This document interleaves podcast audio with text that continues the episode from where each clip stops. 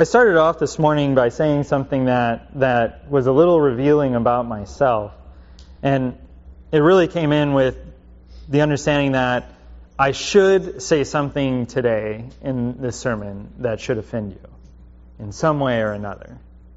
And if you're not offended, you're probably one of the best persons I've ever met in my life.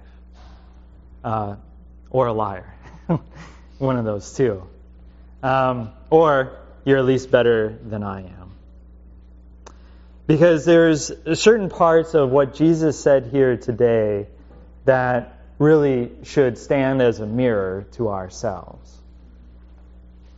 But before getting to that, at least let's try and recap a lot of the readings that we've gone through in Epiphany, where we have seen Jesus actually in a physical presence coming to people who are physically ill, physically lame, physically unable to hear or to speak in some way, and Jesus reaches out his hand and heals them. And for many of us, this has already presented a challenge because we want to think of Jesus either only coming in his spiritual nature to do things for us spiritually and to kind of stay out of the physical realm. And the reality is because if Jesus has something to say about my knee or my back or my body or my illness and my disease, he has a right to say something about the rest of my physical life. And that's hard. It's hard to swallow and hard to deal with in many ways. But we see that Jesus has not only come for the taking away of our sins, but to actually speak into our lives now by his healing. And that we, in this world and in this time in our lives, should feel welcome to bring the problems of our bodies, the problems of our physical lives to him in prayer and in faith. Today, we do not really get a full picture of Jesus placing his hand of healing on people, but instead what we hear are words of healing. Blessed are you who are poor. Blessed are you who are hungry. Blessed are you who weep. These are actually in complete difference from the way we in the world think. I do not often look at someone who is on the sidewalk because that's their home and think, blessed is that person. Or the person who is hungry out there begging for food, or the people who are even gathering downstairs right now for a meal. And thinking, blessed are they because they have no food.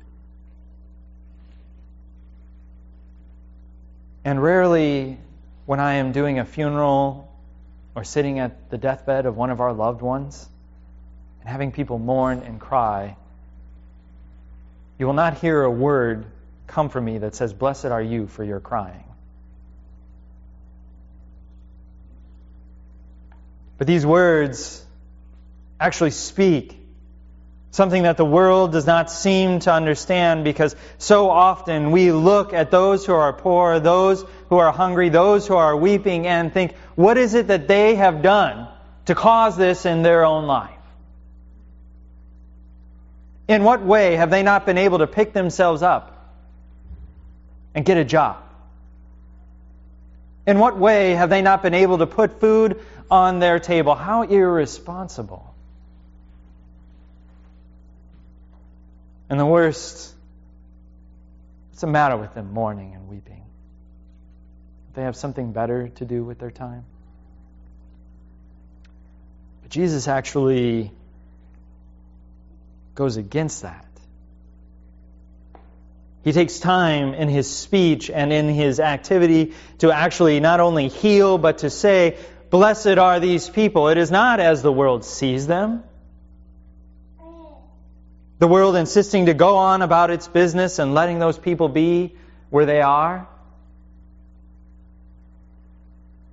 For who was it that ate with Jesus but the poor? Who was it that received him into their lives but the ones who were the outcast? Who was it that ate with Jesus but those who no one else would touch. Blessed are the poor and the hungry and the mournful, because they know they can have God.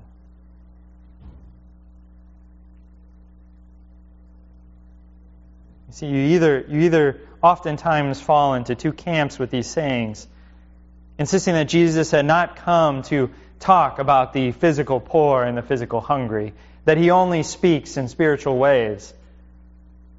Or you either insist that really he kind of has something to say about our sin and our spirituality, but he has only come to raise up the poor and make us all equal in our economic status. But here today I tell you that Jesus had in his heart the poor, the hungry, and the weeping. It is those that made room for him in his life. The only time he dared to eat or to talk with the authorities was when they were convicting him to death. It was the only time they would make time for him. But the poor followed. The hungry were fed as they listened to his talking. And the weeping were actually met by their God.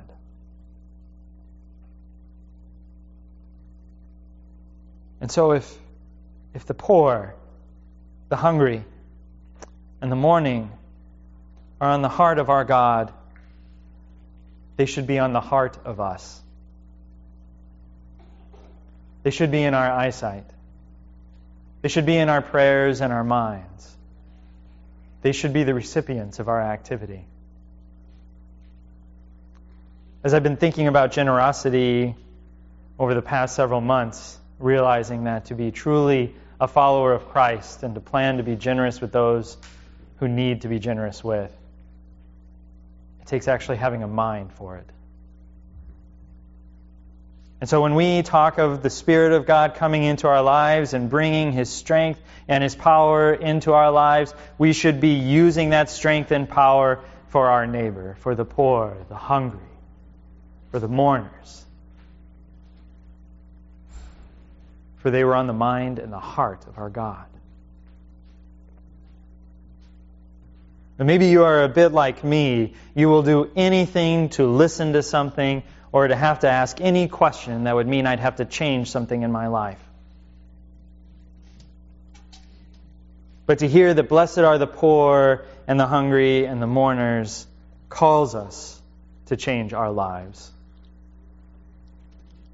Just as much as hearing, woe are you who have. Woe are you who turn only to laughter or entertainment. Woe to you that live in overabundance and keep it to yourselves. For it is not the way our God lived.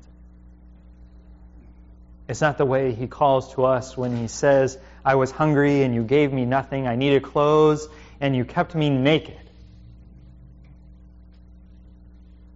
It's not what Paul says when he says that out there are those of us who may be meeting the needs of the poor and hungry, and all that time we were entertaining angels.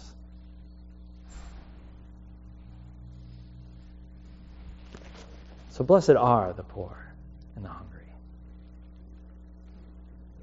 For they do not deal with the sin that most of us deal with in this congregation and in this city. The sin of having, making us always wanting more. It's become our idol, our way of life. Organizing our lives around the very thing of entertainment so as to never think of the poor and the hungry and the mournful.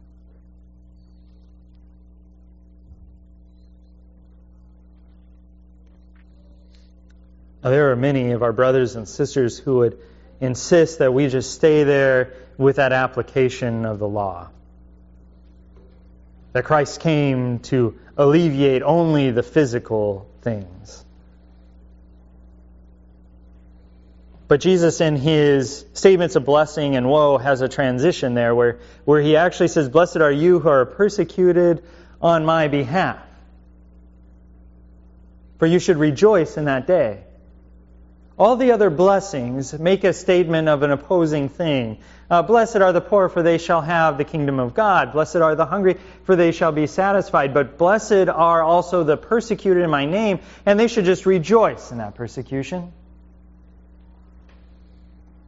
For in that place of persecution, we see that all the material and physical things we have can never match up to what it is we truly need in our lives. All of that material and entertainment and turning only to laughter to alleviate whatever suffering may be there in this world will never compare, never ever bring us even close to a feeling of eternity or salvation or even hope. The only thing that could ever do that is coming before our God in poverty,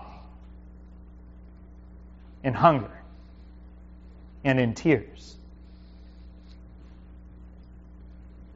Because there's another time and another sermon where Jesus explains this to us. Blessed are the poor in spirit. Blessed are those who are meek and needy. Blessed are those who are poor before our God. Maybe you've heard this already, the statement that Luther had inscribed on a piece of paper next to his deathbed. His final confession before us all. And all it said was one sentence: we are all beggars. How actually very true. That before our God, we come to Him with empty hands, only to receive from Him. That we, the poor in spirit, come to Him to receive all that He has, all of His kingdom. To be in His kingdom is to have that poverty. That we come to this place and to this altar not full of everything that we have in this world, but hungry and thirsty for righteousness, for forgiveness, for fulfillment, for actually having hope and love in our lives. Blessed are those who weep, looking upon the things that we do not want to do, and the things that we don't do that we need to do, and cry at the very thought of it. Blessed are them who come before this altar to hear these words that I have given my body and blood for the forgiveness of those things. And woe to those who stay in their pride, stay in their entertainment, stay in their closed up heart to any poverty, any hunger, and any weeping. The Lord has come for all of you.